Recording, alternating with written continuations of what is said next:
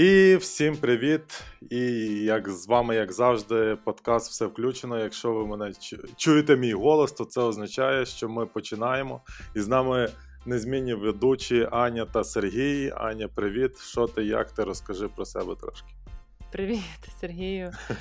У мене все класно. Що ще тобі розказати? Не знаю, в тебе холодно зараз.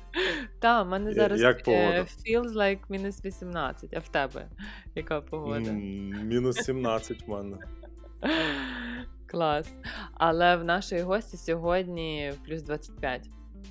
Тому wow. ми дуже і так трошки застримо. І вона сьогодні буде з нами ділитися своїм життям в Бахрейні. Сьогодні ми там будемо говорити про ще одну арабську країну. Е, Дуже цікаву, е, дуже маленьку. Але я впевнена, що Марічка зможе нам більше про неї розповісти. Марічко, привіт! Е, друзі, асаляму алейкум, мін мамлякат аль-Бахрейн. Вам всім вітання із сонячного королівства. Так, у нас насправді сьогодні дуже тепла погода, як і зазвичай зимою. Тому я насправді заздрю вам, тому що у вас зараз досить прохолодно. Ну так, але знаєш, така погода вона змушує тебе сидіти вдома. А от в тебе твоя погода змушує виходити і насолоджуватися містом. Я знаю, до речі, що у вас там дуже багато всяких класних, е, ну крім того, що готельний, але дуже багато таких різних е, видів. Е, сказати, не морських, там, типу, всякі різні ску... скутери, так? яхти, та, та, та, дуже багато класних активностей. Так, тут насправді можна попробувати дуже багато цікавого, і е, на кожен смак е, туриста знайдеться щось цікаве е, зробити. Можна е, навіть е, попробувати виловлювати е, перли, можна плавати на яхті, можна займатися скайдайвінгом. Тобто тут дуже багато всього, чого ще невідоме, що ще невідоме людям, скажімо так. Ну, все, Марічка, ми їдемо в Бахрейн. Так, ласкаво просимо. Країну вічного сонця. Так, до речі, Марічка проживає в Бахрейні вже близько двох з половиною років. Вона у нас е, fly attendant, е, як це було? Ось стюардеса, правильно? По-українськи. Так, так, бортпровідник. Бортпровідник. Ось тому вона літає арабськими країнами, Азією, Європою. Ну, це дуже круто, насправді дуже класна професія. Марічка, е, ми завжди починаємо наш подкаст з асоціацій. Тому давай Сергій спочатку. Які в тебе асоціації, коли ти почув про країну Бахрейн? Якщо чесно, у мене не дуже багато асоціацій. Напевно, основне це. Ну, я не знаю чому, але для мене основне це оці штучні острови, які присутні. От. І плюс, е, що межує з е, Катаром і Саудівською Аравією.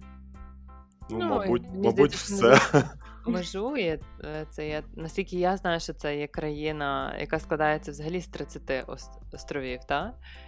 От, так, вона так. Дуже така, е, ну, в принципі, як острівок. У мене основні асоціації було це, напевно, що м, асоціація з Катаром, бо я знала, що вона десь близько знаходиться Катару, і що вона є досить маленька. От. Це такі основні. Ну і напевно, що нафта, бо майже у всіх арабських країнах, які досить розвинуті, вони мають е, нафту. І все. А в тебе, Марічка, які були асоціації? Ну насправді, коли я їхала, я спочатку відкрила карти, бо я знала, що є такий Бахрейн, але не знала, з чим він межує. І, до речі, не знала, що Бахрейн з'єднаний із Саудівською Аравією. Це єдина країна, з чим з'єднаний Бахрейн. От нас поєднує 25-кілометровий міст. Угу. А кругом у нас е, вода, і вже далі е, чуть-чуть нижче знаходиться Катар. Угу. До речі, е, в Бахрейні розташована найбільша в світі мечеть. Я дізналася. Це також так. Дуже... Одна з одна з найбільших мечетей. У нас е, е мечеть Аль-Фатіх, от mm в якій може молитися одночасно до 7 тисяч вірян. Вау. Ну, я собі уявила так, просто вона насправді масштаби, так. Я та я собі просто уявила ці масштаби. Е, Найкраще це уявити, напевно, ти заход уявляєш, як ти заходиш, звичайно, там українську церкву, та і ти там, в принципі, скільки може бути людей? Ну, 200, та? І ти собі Так, просто на, на секунду уявляєш, що там не 200, а 7 тисяч. Ну це просто. Там Так, туристам у нас, можна е, заходити, правильно? Е, Можна заходити туристам, і скажу більше, що тут е, є всередині мечеті такі волонтери-гіди, які можуть показати мечеть, які розмовляють більше ніж десятьма мовами. Тут навіть є гід, який працює російською мовою і проводить екскурсію в мечеті. Є дуже багато літератури. Єдиний день, коли мечеть закрита для туристів, це п'ятниця. Тут в них це день молитви. Ось Мгм. тому в п'ятницю тільки віряни можуть заходити для молитви, а туристам вхід заборонено. А у решта днів вона відкрита і скажу більше, тут є дуже багато туристів. Минулого року я заходила туди. І величезні туристичні групи з різних країн, з Італії, з Франції, з Німеччини, з е, Британії при, прилітають. Ось тому це досить така цікава е, і одна з таких, скажімо, перлин Бахрейну, куди варто все-таки поїхати. А ти- щось так е, скільки раз був в арабських країнах і так ніколи і не заходив в мечеть. Ну, так. Ну, це треба одяг, напевно, спеціальний, правда, для чоловіків. Чи чоловіки можуть, звичайно, вдівати там футболку, штани. Так, ну, можна у шорти, напевно, не впустять. тільки так, в шортах не можна. Скажімо так, як і у нас, в принципі, в церкві такі е, неписані правила, що ніхто в шортах все-таки не ходить.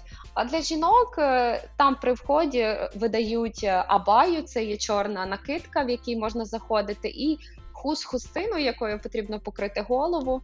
От, можна не повністю, звісно, так як е, різні релігії там присутні, приходять люди з різних е, різних представництв релігій.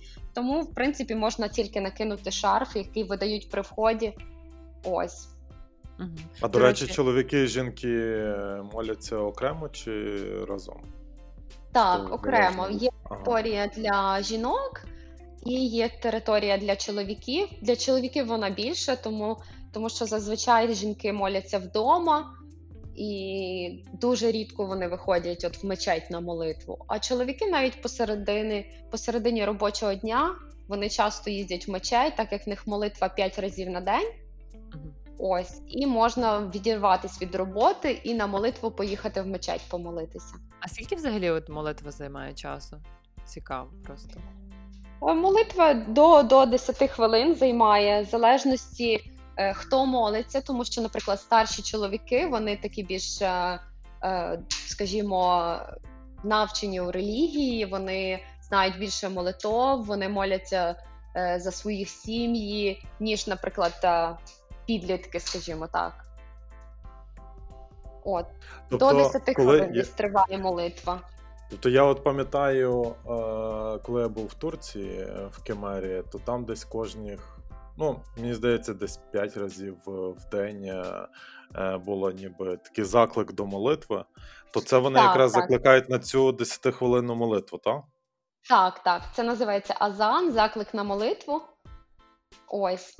І всі віряни, хто молиться, скажімо, хто молиться вдома. Я спостерігала навіть, що у торговому центрі чи на борту літака, якщо час молитви, звісно, на борту ніхто не, не робить заклик на молитву, але люди знають годину і часто перепитують, е, в який напрям молитися, тому що так вони моляться з напрямом на Каабу, що знаходиться в Саудівській Аравії.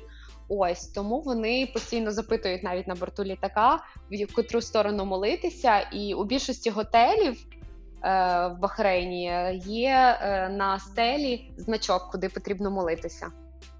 А оця каба, якщо Аня, знаєш, що таке каба? Та, Це, це такий та... великий куб, та, такий, та, е, ну, для мене він куб. І я так розумію, Так. там є кусочок метеориту, так? Так, це їхня святиня, яка знаходиться в Саудівській Аравії. Це такий е, чорний квадрат, скажімо, до якого всі їздять на паломництво, на велике і на мале паломництво. Та, я І бачила у всьому відео. світі. Виглядає і у всьому дуже світі. І у всьому світі моляться саме на Каабу, так? Так, Чи ні? так. У Ага. всіх, у всіх мусульман є один напрям, вони всі моляться на каву. Ось це їхній напрям на молитву. Ну, цікаво. А, давай, може, поговоримо про от, е, ставлення до жінок. Е, ти перед тим, як ми з тобою розмовляли, ти згадувала, що для тебе Бахрейн досить такий відкритий, та? відкрита країна. Ну, я так розумію, вона ближче до Європи, ніж інші е, країни. От яке там ставлення до жінок? От мені цікаво. Так, ну насправді у мене особисто були стереотипи, коли я приїхала в Бахрейн. Я думала, що тут е, мені, скажімо, скажуть одягатися в певний одяг і не дозволено багато речей, але насправді ні. Тут ви Мгм. можете зустріти жінку, яка працює на будь-якій професії. Ось це є круто. жінки поліцейські, жінки-лікарі. Е, В будь-яких магазинах можете знайти жінку, яка працює в аеропорті. Навіть є жінки-інженери, скажімо, в Бахрейні. Тому е, тут жінки мають право навчатися, працювати, подорожувати, водити машину. Е, У них право голосу на вибори у парламент були тільки з 2002 року. Ось до того, на жаль, жінки не могли голосувати, але з 2002 року їм надали таке право, і тут є навіть об'єднання жінок, е, які борються за права за свої права. В них на чолі стоїть е, члени королівської сім'ї.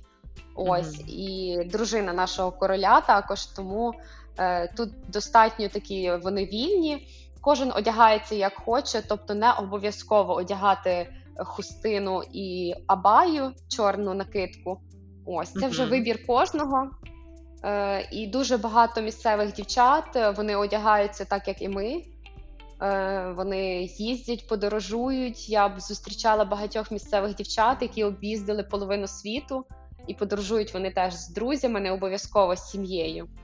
Ось тому це так розвіяли всі міфи Ну, це Про, дуже круто. життя місцевих жінок. Так. А як зі злочинністю? Вона от насправді відсутня там? Чи на такому дуже низькому рівні? Тут бувають, звісно ж, поодинокі злочини в кожній країні, мені здається, не без них, але насправді країна дуже безпечна. Тобто, якщо ви залишили там телефон у ресторані, забули його через день, ви прийдете по нього, він буде все ще там. От, і якщо ви там гуляєте з розкритою сумкою в торговому центрі або з телефоном у задній кишені штанів, то він теж буде на своєму місці. Мгм. От. Я, наприклад, не чула там за останні якраз два роки, щоб е, траплялися якісь такі великі злочини, щоб там хтось когось вбивав чи щось тому подібне. Мгм. А до речі, в Бахрейні багатожонство присутнє чи ні? Так, так, тут дозволено країною, от, дозволено їхньою конституцією мати дру, три дружини, а, але це все має бути із згоди попередніх дружин. Тобто, це м, має підписуватися спеціальний документ, який дозволяє чоловікові взяти другу, третю дружину. Оце, От, до речі, я думаю, прикольно. що е, багатожонство і присутність нафти якраз е, в таких країнах е, мінімум е, злочинів. Я думаю, в тому секрет. Насправді. Ну, Що ще треба чоловіку? Ну там трьох жінок і все, і не треба ніякі злочини вчиняти. Ну і нафту, і гроші, я думаю, щоб їх Так. утримувати. Ну, згідно з правил, якщо чоловік вже бере на себе таку відповідальність е, узяти собі другу дружину, то він має обов'язково забезпечувати їх одинаково. Якщо він купив будинок е, з такої території одній дружині, такий самий будинок він зобов'язаний купити і іншій. Ось тому це все е, прописано у е, договорі, який вони підписують під час одруження. І це все обговорюється з дружинами, і вона навіть має право подати на нього в суд на випадок, якщо вона відчуває, що він, наприклад, дає їй чогось менше, ніж іншій дружині. Це А як вони всі разом живуть е, в одній, е, ну, не кімнаті, в одному будинку, як сплять разом, таке велике ліжко, чи я- як це? Ні, Чи може ти знаєш якийсь деталь? Всі в різних Ні, у будинках? кожного так, у кожного має бути свій будинок. Вони ні в якому разі не живуть разом. Е, він має там, скажімо, чоловік має час з однією дружиною, має час з іншою дружиною. Ну насправді я не зустрічала тут ще чоловіків, яких, у яких є по кілька дружин. Це, скажімо, зараз така дуже велика рідкість. Антитренд. Так, ну все ж напевно, все ж таки старше покоління, вони воно більше цього притримується. Е, Молоді чоловіки тут е, я б не сказала, що одружуються двічі. Ага. Напевно, жінки е, вимагають все більше і більше, і або або не дають згоду просто. І все, от я так, проти. або не дають згоди. Отак, я думаю. Але це класно, насправді, що є оця рівність. Е, от Тому я і питалася про права жінок. І думаю, тільки через то, е, напевно, зараз і менше тих шлюбів, бо, напевно, жінки не дозволяють, або вони більше себе навчились цінувати. І чоловіки, можливо, більше поважають жінок через то. Так, так. Тому не, не зустрічала поки. А я знала, що е, там раніше було е, відсутність податків, так? Тобто ніхто не платив податки в Бахрейні. Так, у нас податки ввели лише у 2019-му, тобто, коли я приїхала у Бахрейн, податків ще не було. От, ну Зараз у нас 5% е, від суми е, податок, але податок не поширюється на всі товари. Тобто є певна сфера, яка є неоподаткована. Це є стандартний набір продуктів, там е, найелементарніші продукти для життя, такі як там хліб, молоко, яйця, на них немає жодного податку. Також медична система, якщо ви вже платите за візит до лікаря, то ви не платите податок за це. От На транспорт також автобуси тут. Тут е, єдиний транспорт це автобуси. У нас немає ні метро, ні тролейбусів, ні трамваїв. Ось тут е, місцеві там, скажімо, 95% місцевих людей мають свої свій транспорт, і навіть люди, які тут працюють, вони теж в більшості мають свій транспорт, свої машини, тому що тут. Е, Тут люди навчені так їздити. Автобусом буде трошки важко, але все ж можна добратися в будь-яку частину Бахрейну автобусом. Ось, і бензин тут теж не оподатковується. Бензин і міжнародне сполучення. Тобто квитки на літак, якщо ви купуватимете, ви не будете платити податку. Угу. Ну, прикольно насправді. До речі, от ми поговорили про транспорт. Я також дізналася, що в Бахрейні відбувається е, якраз Формула 1, та регулярні гран-прі. Це теж дуже цікаво. Так, І вони так, мають скажу єдиний більше. автодром по стелі. Так, е, Бахрейн взагалі найперша країна з усіх арабських країн, яка провела у себе гран-прі Формули 1. Це було в 2014 році.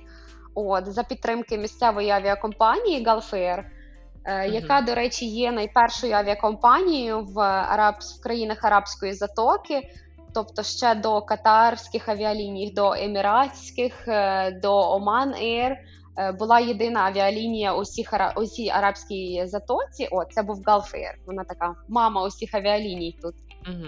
Ось і у нас тут Формула 1 було вже 16 гонок тому що відмінили у 2011 році, коли тут була нестабільна політична ситуація.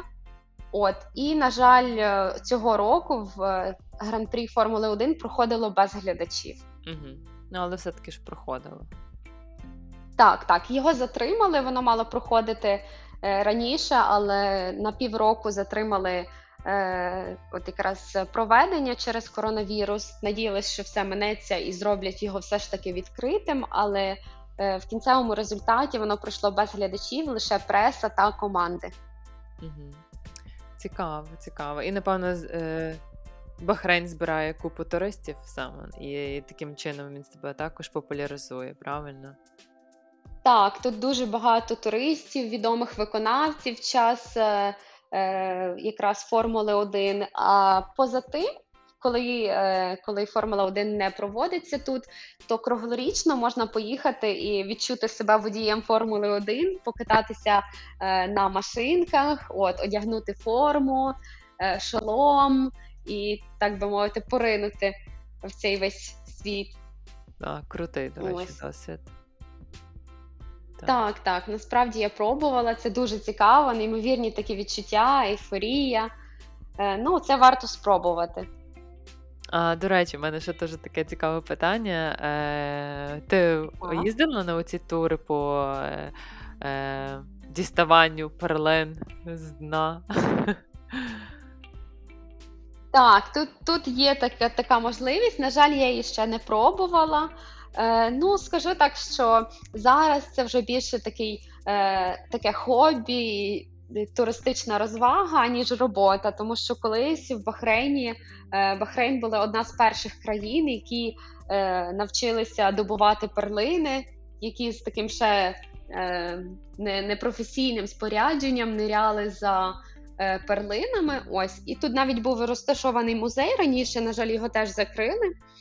Е, І тут можна, звісно, е, ниряти і збирати е, ракушки, збирати мушлі, в яких можна знайти перлини. Ну, звичайно, відсоток того, що ви її знайдете, не дуже великий.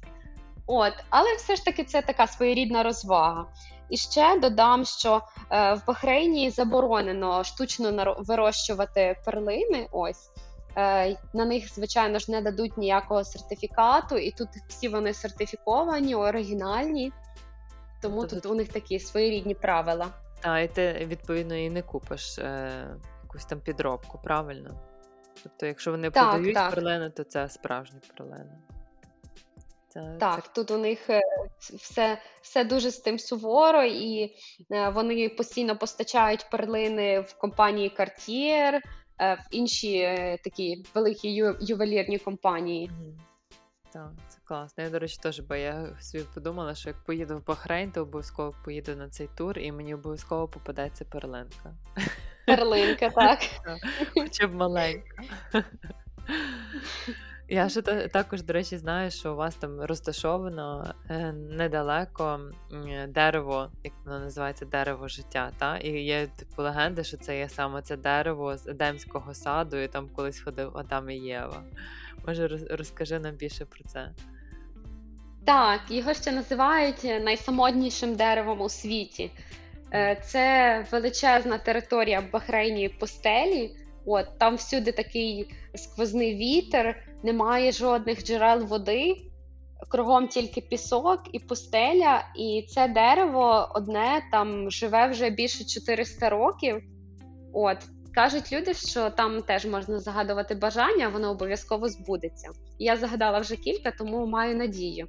І насправді, згідно з біблійськими виданнями, на території Бахрейну були едемські сади, то його ще називають е, дерево Едамського саду. Угу. Ось. Так, я, до речі, бачила це дерево, досить цікаво, воно досить таке зелене і таке приземлене, велике, і дійсно постеля стоїть.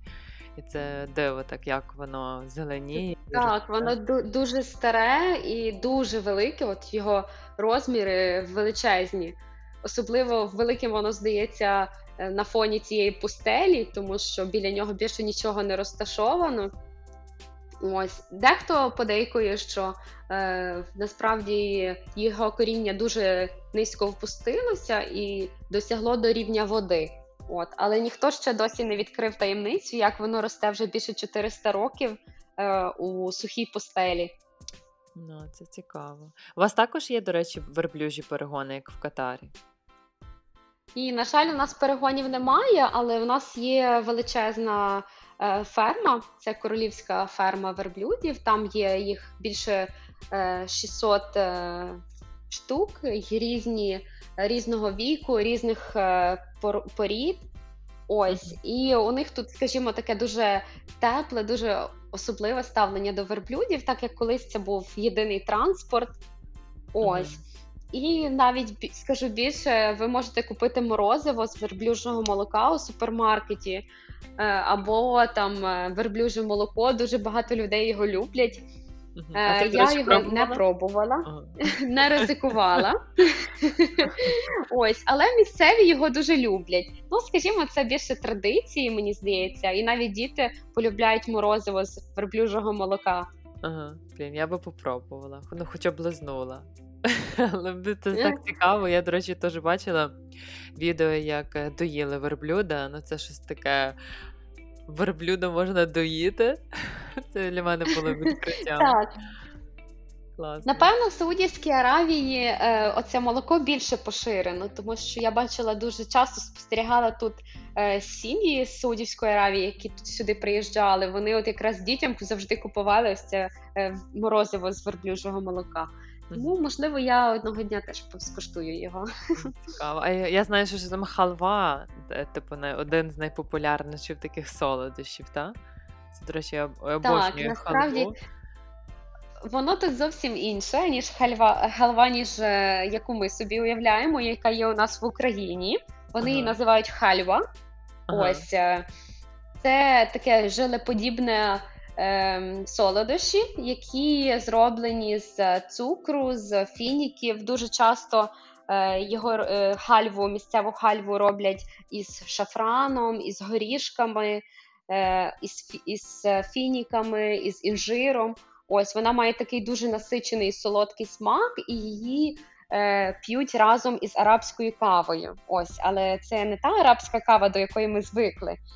Це кава, яка за виглядом більш нагадує зелений чай. Ось вона у них тут з кардамоном, і її подають в таких е, золотистих чайничках, їх називають делла. Ось, і в дуже маленькі е, горнята наливають, такі, е, скажімо, на половинку долоні.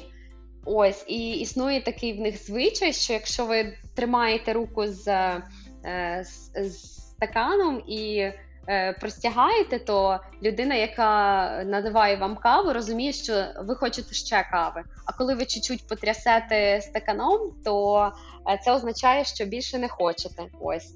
Ну тут насправді дуже великий культ їжі. Е, Тут лю- люди лю- дуже гостинні. Вони будуть приймати вас і наливати вам каву навіть 5-6 разів, допоки ви не потрясете своїм стаканчиком. Ось. А до речі, в ж, е, коли трясеш стаканчиком, мені здається, навпаки, е, коли ти хочеш е, добавки. Чи ні? Ну, Так, так показуєш, типу, я ще хочу. Долити, так. Так. А тут навпаки, тут якраз арабська кава. Також арабську каву дуже часто подають із фініками. Тут така традиція, навіть на борту місцевих авіаліній у бізнес-класі подають е, якраз арабську каву з фініками. А як тобі взагалі арабська кава подобається? Ну, скажу, що вона дуже сильна. Ось. Мгм, Вона, наче на смак, так, так, на смак вона така, е, здається, дуже легка, з е, легеньким присмаком кардамону, але спати від неї ви точно не будете. Тому її, власне, і подають у дуже таких маленьких е, горнятках, тому що вона насправді дуже міцна і багато ви не зможете її випити. Мгм. А тож я дізналася, що е, шакшука це, я так розумію, це ваша традиційна страва, так?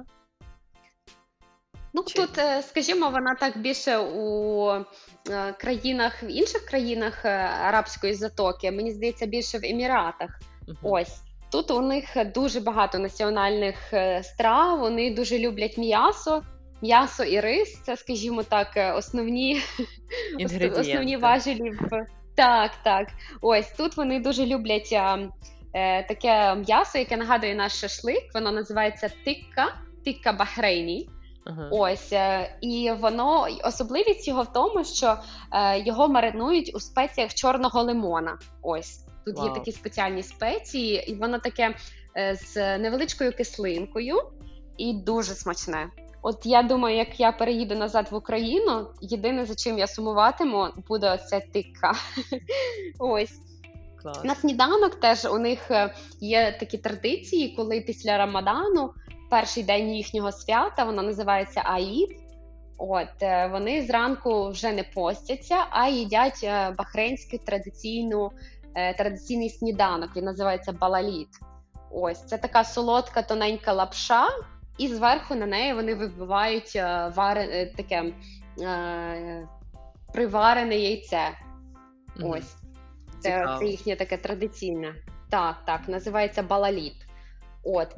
Також у них є дуже величезне різноманіття страв з рисом. Е, і тут дуже люблять е, морепродукти, так як ми живемо з легкою доступністю виловлювати рибу. Тут е, дуже багато місцевих сортів риби, яку виловлюють саме тут. Вона завжди свіжа, дуже дешева.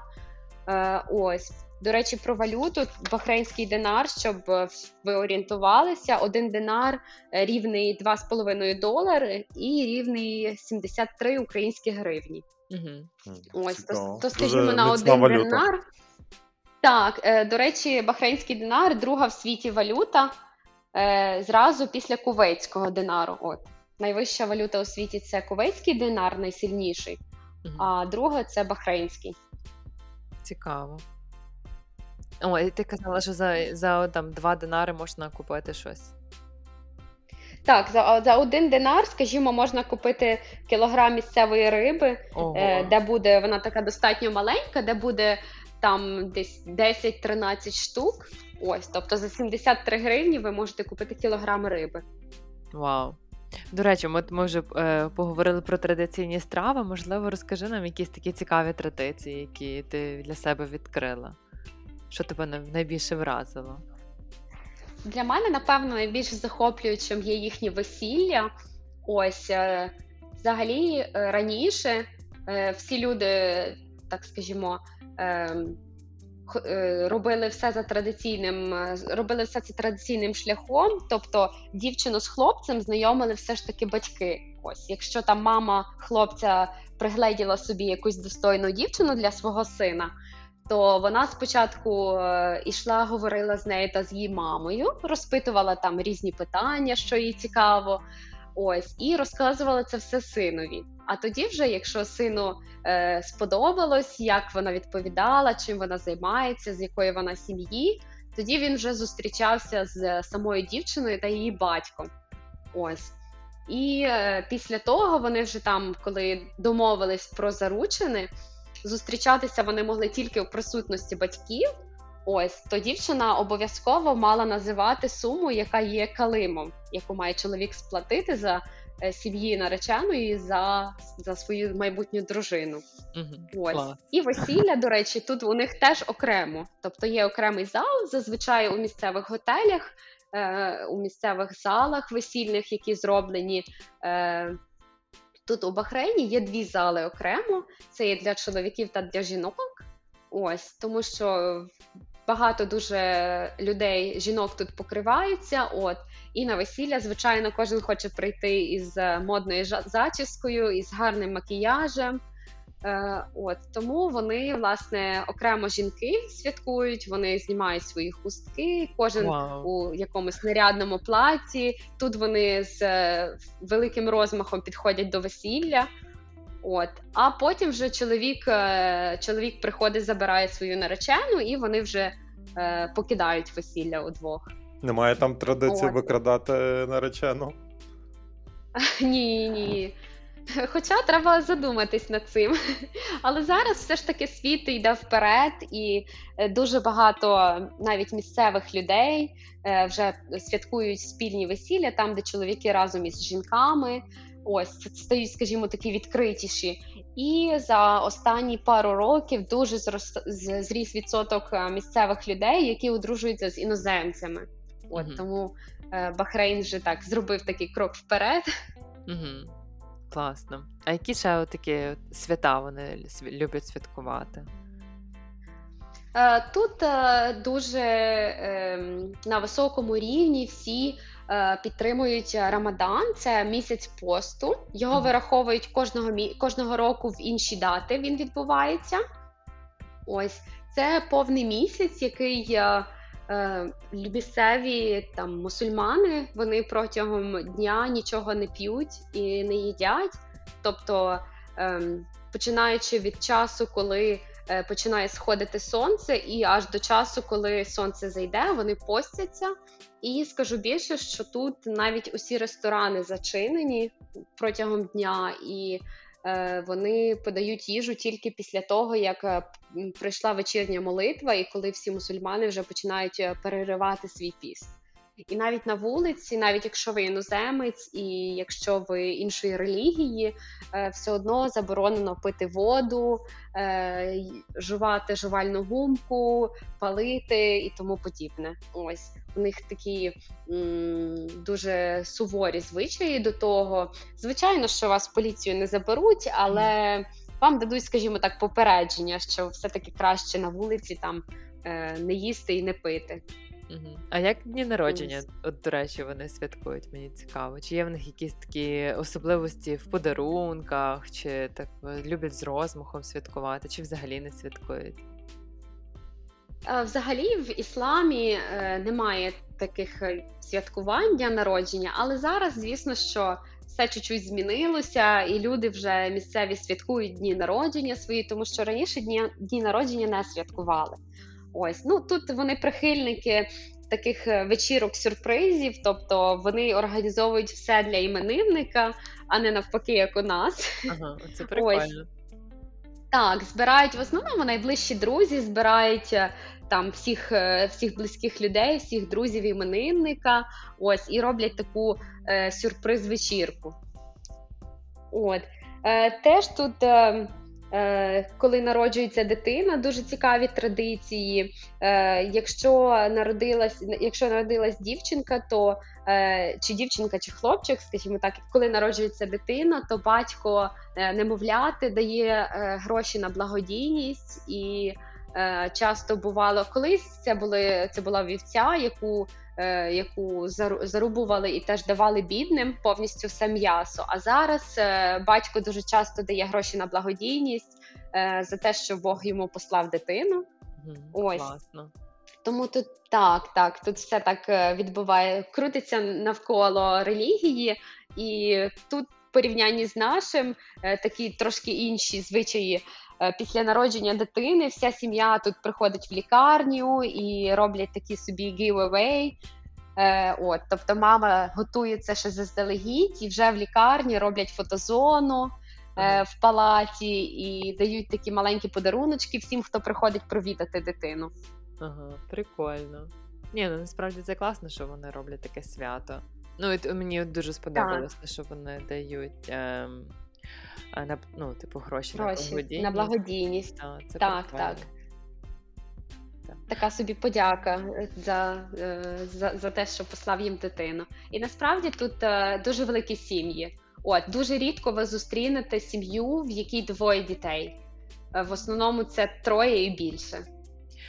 Але оце чим, як ти думаєш, чим це пов'язано? Тобто вони просто люблять, чи це там має бути обов'язково мінімум три дитини? Ну як в них оце так відбувається? Чи вони просто займаються коханням і родяться? Ну насправді тут е, люди кажуть, що Е, чим більша сім'я, тим вона міцніша, і тут е, присутній в країні такий культ сім'ї. Тобто тут дуже люблять дітей, тут е, всі тішаться, що це велике Боже благословення. Якщо Бог послав їм дитину, то вони дуже раді і. Скажімо, нехай це буде третя чи четверта дитина, все одно вони от навіть уряд, скажімо так, він дуже допомагає сім'ям. От і я, наприклад, думаю, що це все-таки через е, те, що батьки можуть забезпечити все-таки дітей. От е, в нас е, бувають думки, що ось двоє і і добре. Ну, так, так, тут е, люди в основному забезпечені, і вони можуть дати освіту, можуть дати хороше майбутнє. Нехай це п'ять дітей, то всі п'ять можуть поїхати вчитися за кордон чи вчитися тут в хороших вузах. Ось, тобто тут вітається дуже така такі великі сім'ї. Е, І навіть е, якщо ви побачите там машини, то в основному на вулицях ви побачите такі е, мінівени, які перевозять дуже багато дітей. Угу. Так, от це а... не вся родина, це одна сім'я. Ага. А до речі, машини також всі білого кольору, як в Катарі, чи ні? Чи є е, Більшість, так, так. Так. Теж ми е, ну, з нашою гостю з Катару говорили, що вони дуже люблять е, катарійці все тримати в салофані. Тобто е, о, о, там меблі, машини, також там сидіння, пульти. От Чи є така традиція в Бахрейні? Мені цікаво. Так, мені здається, що це все-таки в всіх арабських країнах. Для мене це було великою диковинкою, коли я приїхала, викликала таксі, і до мене приїхала машина. А всередині всі замість чохлів у них були целофан. І я ще подумала, нова машина, а потім придивилась, все-таки вона не нова, а целофан то новий. Прикольно. Я так собі подумала, може, це через те, що жара. Люди потіють, і салафан е, простіше, ну, типу, витерти мокрою шматкою, ніж це було б, наприклад, сидіння з тканини. Може, в тому прикол? Так, і плюс е, я все ж таки думаю, що справа все ще в дітях, що тут ага. е, в кожній сім'ї є діти, і що вони там постійно щось їдять, малюють, е, займаються якимись активностями, і все-таки вони хочуть вберегти свої машини. І, до речі, на превеликий жаль, е, дуже часто на дорогах зустрічаються е, машини, де дитина або виглядає в вікно, або без паска безпеки, або без дитячого крісла. Ось. То, Тому, на жаль, чуть-чуть їм ще треба такої, е, скажімо, е, напевно, поліцейської уваги на це, щоб вони все-таки забороняли такі речі. Так, ну у нас теж, наприклад, в Україні не відразу це правило з'явилося. Я знаю, що тільки зараз, ну десь там півроку тому чи рік тому прийняли закон, що обов'язково мають бути всюди дитячі сидіння. Я думаю, що це просто з часом так. прийде. До ми, ми, ми чуть-чуть такі дисциплінованіші, скажімо, в цьому, в цьому mm-hmm. питанні. А взагалі багато українців, і взагалі як потрапити, і чи треба віза, щоб е, потрапити в Бахрейн? Е, З минулого року нам спростили візовий режим. Ось, і віза потрібна лише по прибуттю, тобто ви можете легко отримати її на паспортному контролі. Потрібно лише бронювання готелю або е, вагома причина для візиту, якщо у вас родич живе у Бахрейні. Е, ось, або ви прилітаєте з туром, скажімо. Тому це все де проблема з візою. Наперед її не потрібно оформлювати. Е, коштує вона 10 доларів на 5 днів, по-моєму, якщо не помиляюся. Ось вона недорога і її легко отримати. Угу. А зустрічала ти там українців? Крім, напевно, е... провідниць, так? Напевно, є українці. Так. Так, звісно, дуже часто зустрічаються е, знайомі знайомих, навіть деколи там, коли збираємось на якусь вечірку і приходять е, різні друзі, і хтось обов'язково має привезти з собою хоч одну іноземку, то ага. українок я зустрічала часто. І дуже багато наших дівчат працює у сфері краси, тобто тут дуже багато е, майстринь манікюру, дуже багато е, дівчат працює у салонах краси. Е, ось дуже багато дівчат моделями працюють тут. Е, є музиканти теж е, Нещодавно в е, одному ресторані зустріла е, дівчину, яка грала на віолончелі. Вона була теж з України. Угу. Ось, ну і звичайно, в нашій авіакомпанії дуже багато українок. Е, Ось, ну нас, напевно, десь 60. Ого. Так, десь 60, напевно. Так, так. Ну, це так багато, в принципі, для такої маленької. Так, але на жаль, у нас е, немає посольства е, ага. України. Ось Бахрейн належить до Абу-Дабі. Тобто, якщо у нас виникають якісь питання, то ми одразу ж насилаємо листи в Абу-Дабі у наше посольство е, і надіємося, що все-таки одного дня відкриють його у Бахрейні. Я також сподіваюся, що відкриють. Добре, і давай наше таке е, улюблене запитання, що тобі найбільше подобається, і що найменше подобається в проживанні в Бахрейні. Топ 3 що подобається, не подобається. Напевно, до плюсів і до мінусів я все ж таки віднесу погоду, тому що вона е, дуже дуже хороша зимою, такий лагідний клімат, е, тепле сонечко, а літом вона дуже жарка, тобто температура сягає 40 градусів, і насправді е, важко виходити колись кудись, і пішки практично неможливо нікуди дістатися. От Тому все ж таки погода і плюс, і мінус. Ось. Ем, е, Що я люблю в Бахрейні, це місце знаходження. Мені дуже імпонує, що тут е, кругом вода, і можна в будь-який час піти кудись поплавати. Є багато відкритих пляжів, е, ось де можна піти позасмагати, поплавати. От і все ж таки безпека. Тут насправді одна з найбезпечніших країн, які я коли-небудь була. Тут е, можна вийти вночі на прогулянку будь-куди і не хвилюватися ні за що. Е, ось тому тут безпека на дуже хорошому рівні. А щодо негативних якихось факторів, то напевно це все ж таки буде відсутність прямого сполучення з Україною. Ось, на жаль, нам треба до України діставатися із пересадками. У нас немає прямих рейсів. Ось і відсутність якогось такого вибору е, продуктів, е, ресторанів різних кухонь. Тут в основному всі націлені на е, Азі, е, на азіатську кухню. Тут дуже багато е, індійських ресторанів е, з Таїланду. Е, ось, а от української, грузинської, російської, казацької кухні, на жаль, дуже мало. Хотілося б більше. Мені навпаки, азійська, е, е, азіатська кухня дуже подобається. Якщо десь є індійська, китайська там чи корейська, я з радістю піду в цей ресторан. Я не знаю, мені воно щось так смакує. Ну, бо це насправді дуже цікаві завжди оригінальні страви, і ти такого точно не пробував. Тому завжди знаєш, нові смаки, нові страви. Так, особливо в Індії. У них такий насичений смак кожної страви. Тут насправді дуже багато е, людей з Індії працює, скажімо так. Е, Практично весь обслуговуючий персонал, люди, які працюють на будівництві, вони в основному всі з Індії. Ось тому тут дуже великий вибір індійських ресторанів, випічки, е, навіть продуктів у супермаркеті. Тут навіть е, я знаходила воду із Індії, яку привозять. Ось тому тут е, ідеальна країна для індійської кухні. Так, класно. Ну, добре, тоді думаю, будемо завершувати, та, Сергій? Так, завершуємо. Тобі дуже дякую, що до нас е, прийшла. Дякую, що розповіла про таку цікаву країну. А всім е, слухачам ми нагадуємо, щоб ставили лайки, підписувались на нас, писали коменти, що їм подобається і не подобається. І до нових зустрічей. Дуже вам дякую. Па-па. Так, дякую за таку можливість. Чекаю всіх гостях в Бахрейні, і як то кажуть, у нас аглян вас аглян. Отак. Я не повторю. Я просто скажу па-па. Па-па. Па-па, до зустрічі.